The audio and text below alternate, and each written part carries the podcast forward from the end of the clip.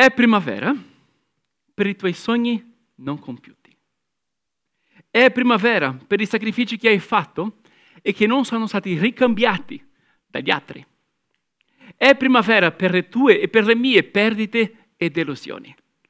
Sembrano delle contraddizioni, non è vero? Non è vero? Ma oggi vorrei annunciare che il tuo più freddo e lungo inverno può dare luogo ad una primavera di sole e di fiori e di nuova vita. Perché? Perché il nostro Dio è uno esperto in nuovi inizi, in redenzione, in risurrezione. Tutti noi subiamo perdite. Tutti noi realizziamo dei sacrifici che non sono sempre apprezzati o ricambiati dagli altri. Tutti noi abbiamo sogni che nutriamo da anni e che non sono ancora stati compiuti. Per la maggior parte delle persone la pandemia ha posticipato l'arrivo di alcune pietre miliari che sognavamo. Abbiamo anche visto erodere parte di ciò che avevamo prima costruito, come un castello sulla sabbia che viene parzialmente demolito da una, dall'arrivo di un'onda inaspettata. Oppure i nostri traguardi sono arrivati, però in modi che non uh, aspettavamo. Laurearsi in modo virtuale, oppure celebrare il tuo compleanno da solo a casa, o sposarsi con alcuni pochi amici al parco invece del cenone con tutti gli invitati. Le perdite, i sacrifici e i sogni non compiuti ci sono. Ma rimane anche la fede, la speranza e l'amore. Perché Dio non è estraneo a tutto questo. Neanche Dio ha compiuto ancora il suo sogno di convivere con un'umanità redenta. Anche Dio ha perso ciò che aveva di più prezioso, suo figlio. Anche Dio ha fatto tantissimo per gli altri e non sempre è stato accolto o ringraziato. Immagina la vastità dei sacrifici, delle perdite e dei sogni non compiuti di Dio. Quante buone intenzioni divine si sono scontrate con il peccato e con il cuore umano. Dio si è laureato con 110 e lode all'Università dei Sacrifici. Ha un master nella gestione delle perdite e un dottorato in tutte le sfaccettature dei sogni non compiuti. Ma sa anche che la primavera può seguire l'inverno e che con Cristo le nostre morti sono occasione per nuove nascite e nuova vita. Al ritiro di opera due settimane fa abbiamo visto che due vedove che avevano subito delle perdite enormi decisero di alzarsi, progredire e di farlo insieme. Su, non giù, avanti, non indietro, insieme, non ognuno per conto suo.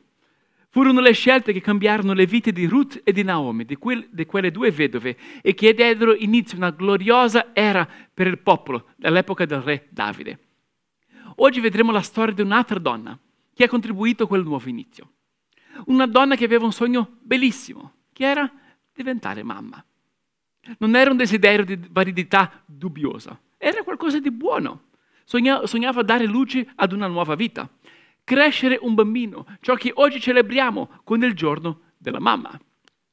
Ecco come il libro di Prima Samuele presenta la sua storia. C'era un uomo all'epoca che aveva due mogli. Elcana era sposato a Peninna, con cui aveva avuto dei figli e delle figlie, e Anna, che non aveva mai concepito. Ogni anno Anna, Elcana saliva per adorare il Signore a Silo, una città, e eh, dove si trovava un sacerdote chiamato Eli. Quando faceva il sacrificio, lì rimanevano delle parti, dava a, Penina e ai suoi figli uh, le loro parti, e una parte doppia ad Anna, dice il testo, perché amava Anna, benché il Signore l'avesse fatta sterile. Faceva così ogni anno. E il testo racconta che nell'assenza di Elkanah, Penina mortificava continuamente Anna per amareggiarla. Forte, no? Leggiamo questa parte. Ecco, la rivale mortificava continuamente Anna per amareggiarla, perché il Signore l'aveva fatta sterile. Così avveniva ogni anno. Ogni volta che Anna saliva alla casa del Signore, Penina la mortificava a quel modo. Perciò lei piangeva e non mangiava più. E il cano, suo marito, le diceva, Anna, perché piangi? Perché non mangi? Perché è triste il tuo cuore? Per te io non valgo forse più di dieci figli. Oggi uh, tante donne lavorano e uh, realizzano vari progetti. All'epoca l'avere figli era quasi l'intera identità possibile ad una donna. Era uh, sicurezza economica anche, i figli che poi ti avrebbero sostenuto nella vecchiaia. era come la società vedeva il ruolo della donna.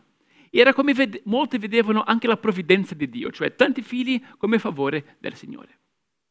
Quindi Anna aveva questo dolore profondo, che era peggiorato dalle provocazioni della sua rivale.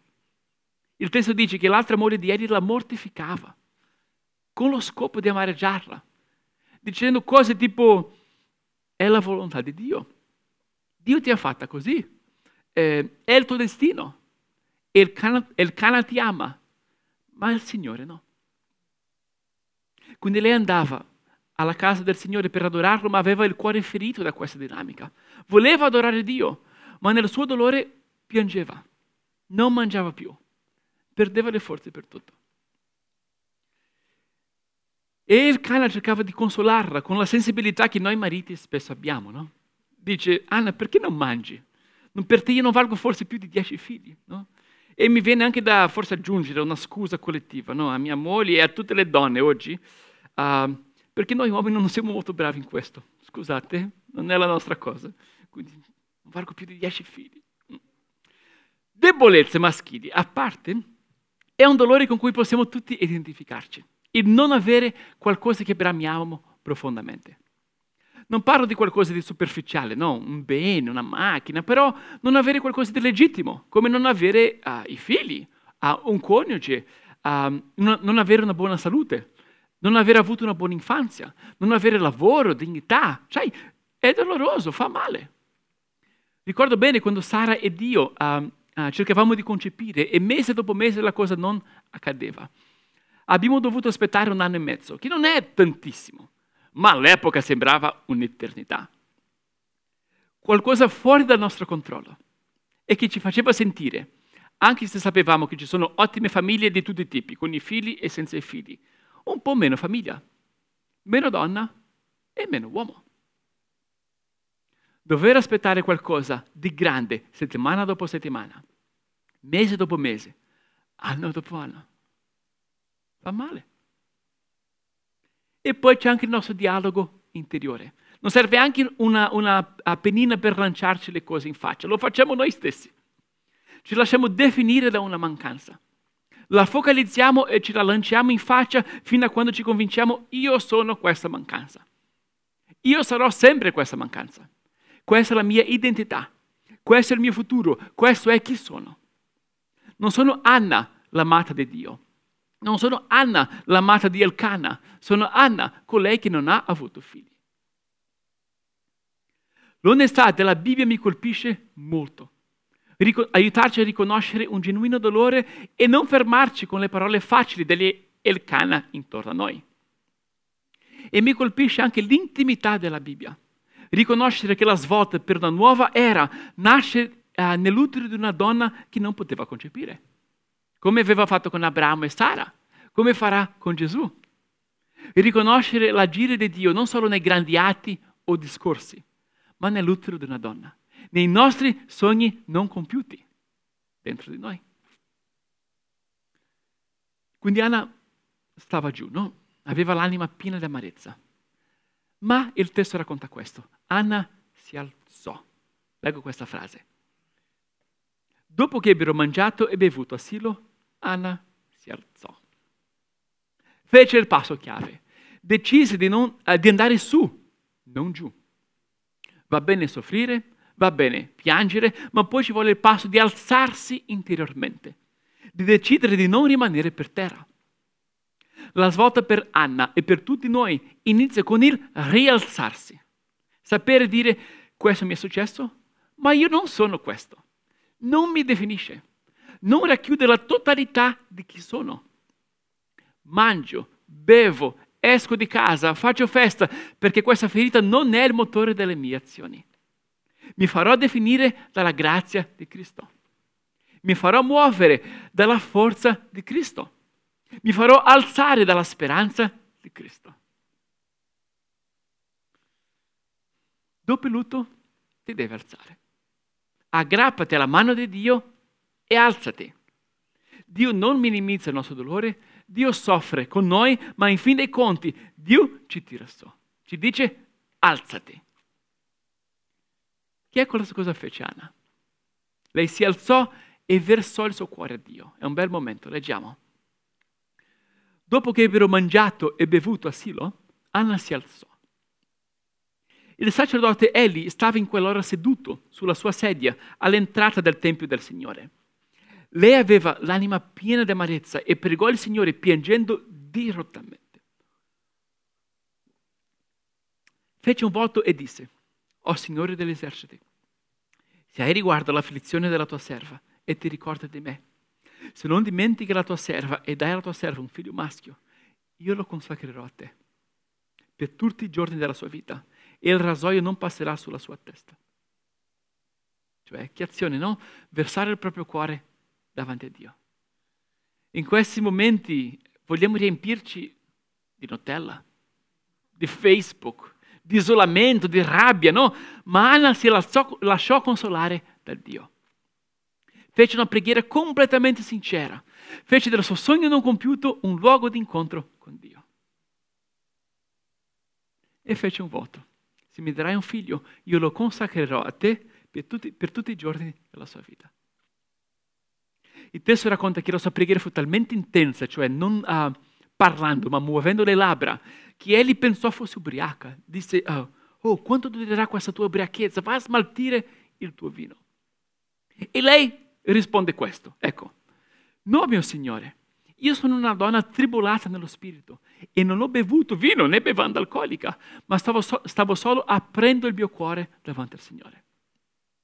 Non prendere la tua serva per una donna da nulla, perché l'eccesso del mio dolore e della mia tristezza mi ha fatto parlare fino ad ora. Ed egli replicò, va in pace. E il Dio di Israele esaudisca la preghiera che gli hai rivolta. Lei rispose, possa la tua serva trovare grazia agli occhi tuoi. Così la donna se ne andò per la sua via, mangiò e il sospetto non fu più quello di prima. L'indomani lei e suo marito si alzarono di buon'ora e si prostrarono davanti al Signore. Poi partirono e ritornarono a casa loro, a Ramà. Questo è importante. Anna trova pace e cambia aspetto prima di avere una risposta da parte di Dio. Non dopo, prima. Non quando arriva il figlio, prima.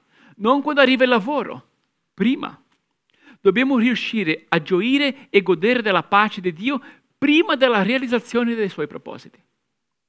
Spesso Dio non ci risponde subito e lo fa in parte perché dobbiamo imparare a gioire anche in momenti di mancanza. Non ho ancora figli. Gloria a Dio. Non è arrivato il principe azzurro? Batti il 5. Ecco, uh, non ho lavoro, vado a celebrare. Attento giusto a non spendere tanto. Eh? Puoi dire, barista, dammi un bicchiere dal rubinetto gratis.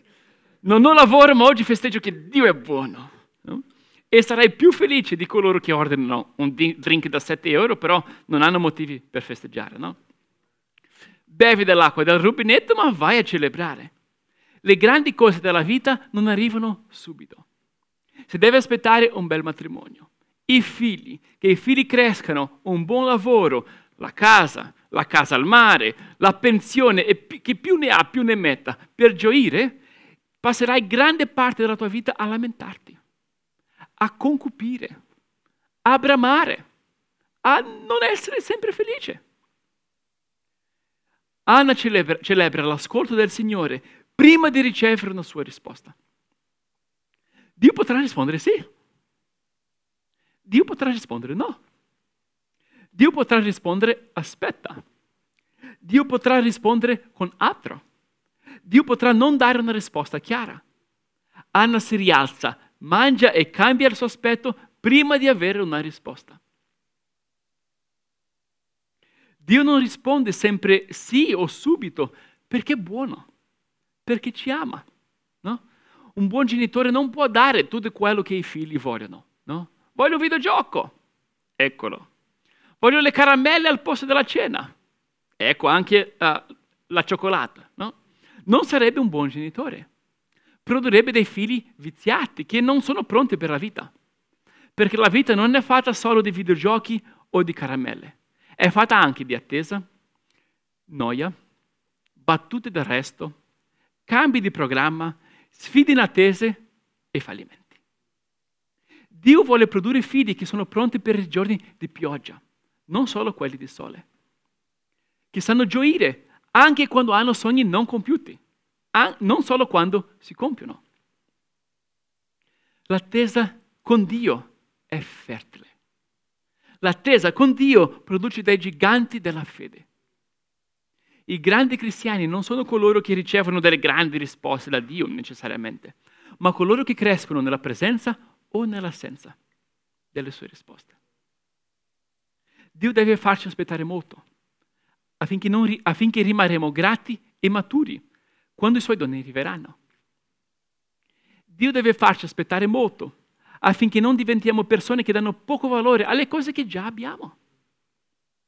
Quindi spesso ci dice no, oppure aspetta, oppure non riceviamo una risposta chiara. Anna si rialza, cambia, eh, scusa, mangia e cambia il suo aspetto prima di avere qualsiasi risposta. E torna a casa.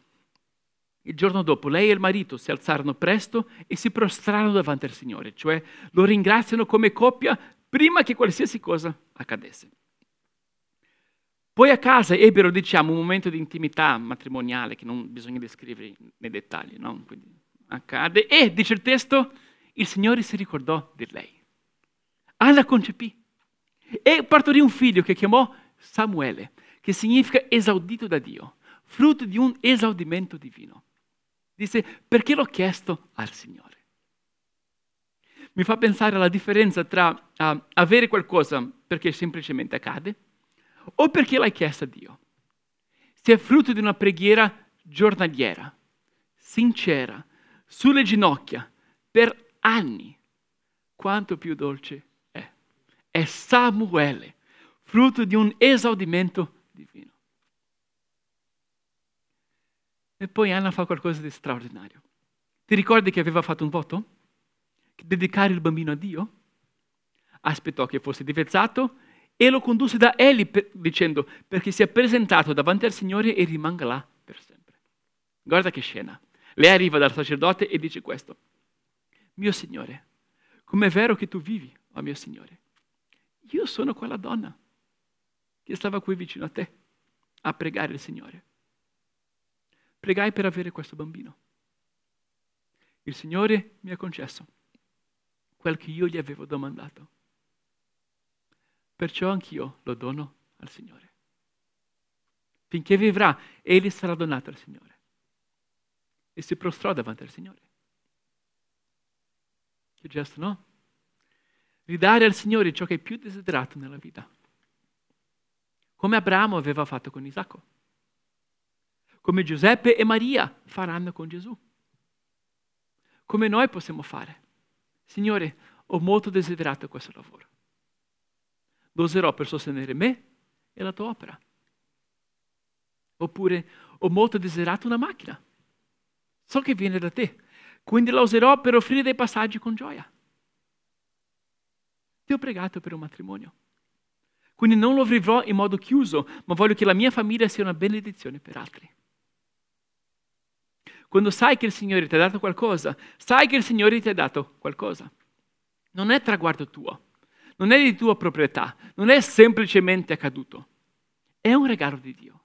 Proviene da Dio e appartiene a Dio. Anna sapeva che Samuele era un dono di Dio. Quindi ridonarlo a Dio era la cosa più naturale. Come noi ridoniamo le nostre decime a Dio perché Lui ci ha provveduto i nostri lavori. Ridoniamo i nostri doni, tempo e energia. Ce li ha dati Dio. Ridoniamo chi siamo, cosa desideriamo, cosa sogniamo, perché Dio è Dio. C'è un teologo del Medioevo che parla del dono della, del, della vita e di Gesù che si donò per noi, per noi sulla croce in questo modo. Scrive questo. Nel primo atto mi donò me stesso, la mia vita. Nel secondo donò se stesso, Gesù sulla croce. E quando lo fece mi ridonò me stesso. Donato e ricambiato, gli devo me stesso in cambio di me stesso doppiamente. Quando sai che Dio ti ha dato qualcosa, ridonarlo a Dio è la cosa più naturale. E anche la cosa più gioiosa. Anna è piena di gioia. Poi al capitolo 2 del libro c'è un canto suo che è impressionante. Leggiamo un pezzo. Guarda la gioia di Anna. Il mio cuore esulta nel Signore. Il Signore ha innalzato la mia potenza. La mia bocca si apre contro i miei nemici perché gioisco nella tua salvezza. Nessuno è santo come il Signore, poiché non c'è altro Dio al di fuori di te e non c'è rocca pari al nostro Dio. Il Signore fa morire e fa vivere, fa scendere nel soggiorno dei morti e fa risalire. Il Signore fa impoverire e fa arricchire e li abbassa e innalza. Alza il misero dalla polvere e innalza il povero dal letame, per farli sedere con i nobili, per farli eredi di un trono di gloria, poiché le colonne della terra sono del Signore e su queste è appoggiato il mondo. Che bella preghiera, eh? Uh, è una celebrazione della giustizia e della misericordia di Dio il punto di partenza per una vita che onorerà Dio, quella di suo figlio, del profeta Samuele, colui che ungerà il re Saul e poi Davide. Anna è piena di gioia.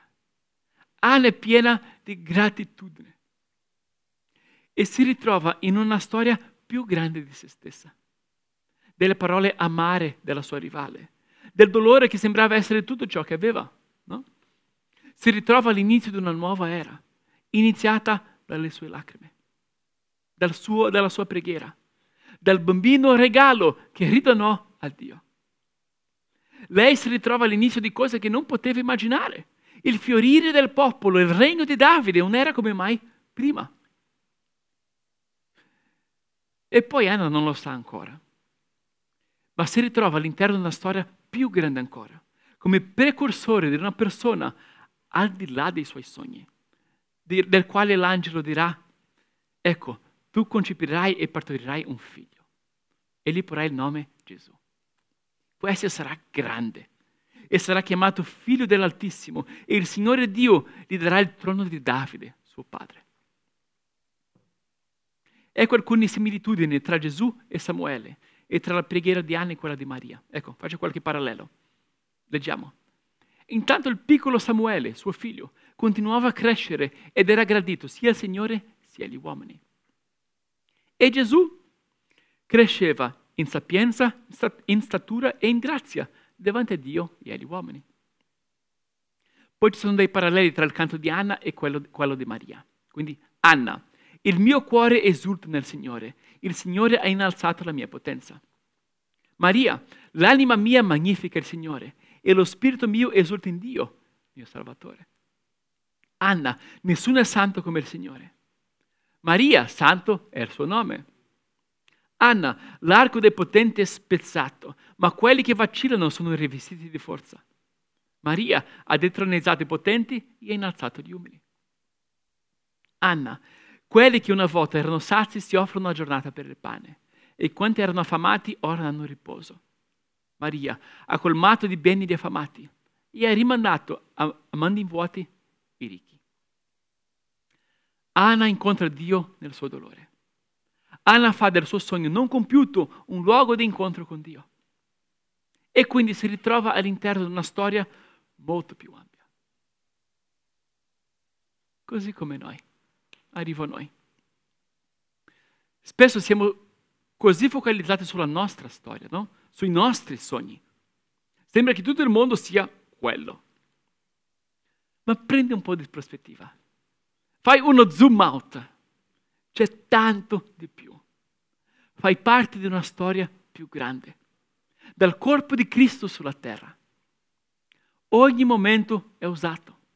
Niente rimane sprecato. Dio trasforma le nostre ferite in lezioni per altri. Dio trasforma le nostre vittorie in doni per altri. Non rimanere focalizzato sul singolo momento. Tu non sei il singolo momento. Può darsi che la cosa cambierà, come cambiò per Anna. Ma anche se non cambia, oggi ricevi la cosa più preziosa dell'universo, che è Dio stesso. Dio non promette di darci tutto quello che vogliamo, né di farlo subito, né che non ci saranno lacrime o attesa, ma Dio ci incontra nel nostro dolore. Dio ci chiama ad alzarci prima del compimento dei nostri sogni. Dio ci invita a gioire nella sua presenza. Questa è una storia, in fin dei conti, non tanto su chi è Anna o su chi siamo noi, ma su, su chi è Dio. Un Dio che ascolta, consola e ci incontra. Un Dio a cui possiamo versare il nostro cuore. Un Dio che conosce le perdite, i sacrifici e i sogni non compiuti. È un Dio che ci ha già dato ciò che aveva di più prezioso, suo figlio. Ci diede Gesù, il suo amato figlio, il figlio che lasciò partire, il figlio che affidò ad altre già da piccolo, il figlio che ci diede fino alla fine, fino alla morte, fino al suo sacrificio. Gesù è il regalo di Dio per noi. Gesù è la risposta più grande che potremmo avere, che riempie i nostri cuori nella presenza o nell'assenza dei doni che bramiamo. Ecco i nostri cuori, Signore. Con sogni compiuti o con sogni non compiuti, Signore. Esultante o sofferente. Prendi la nostra storia, Signore, e usala nella tua opera di redenzione. Noi ti ringraziamo per il dono che hai dato ad Anna. Noi ti ringraziamo per il dono che ci hai dato, Signore, il tuo prezioso figlio, il tuo unico figlio, Signore. L'hai lasciato andare. L'hai affidato ad altri. E hai permesso, Signore, che conoscesse, Signore, la sofferenza e la morte, Signore, per amore di noi. Grazie, Signore, per il meraviglioso sacrificio di Gesù. Grazie, Signore, per la sua risurrezione, per la primavera e la boccata d'aria, Signore, che porta ad ognuno di noi. Noi affidiamo le nostre vite nelle tue mani, Signore, con gratitudine e con preghiere. In attesa, Signore, e guardando indietro quello che è già successo. Incontraci, Signore, così come siamo. Noi ti lodiamo. Tu sei buono, Signore tu sei santo. E nel nome del tuo figlio che noi preghiamo, Gesù. Amen.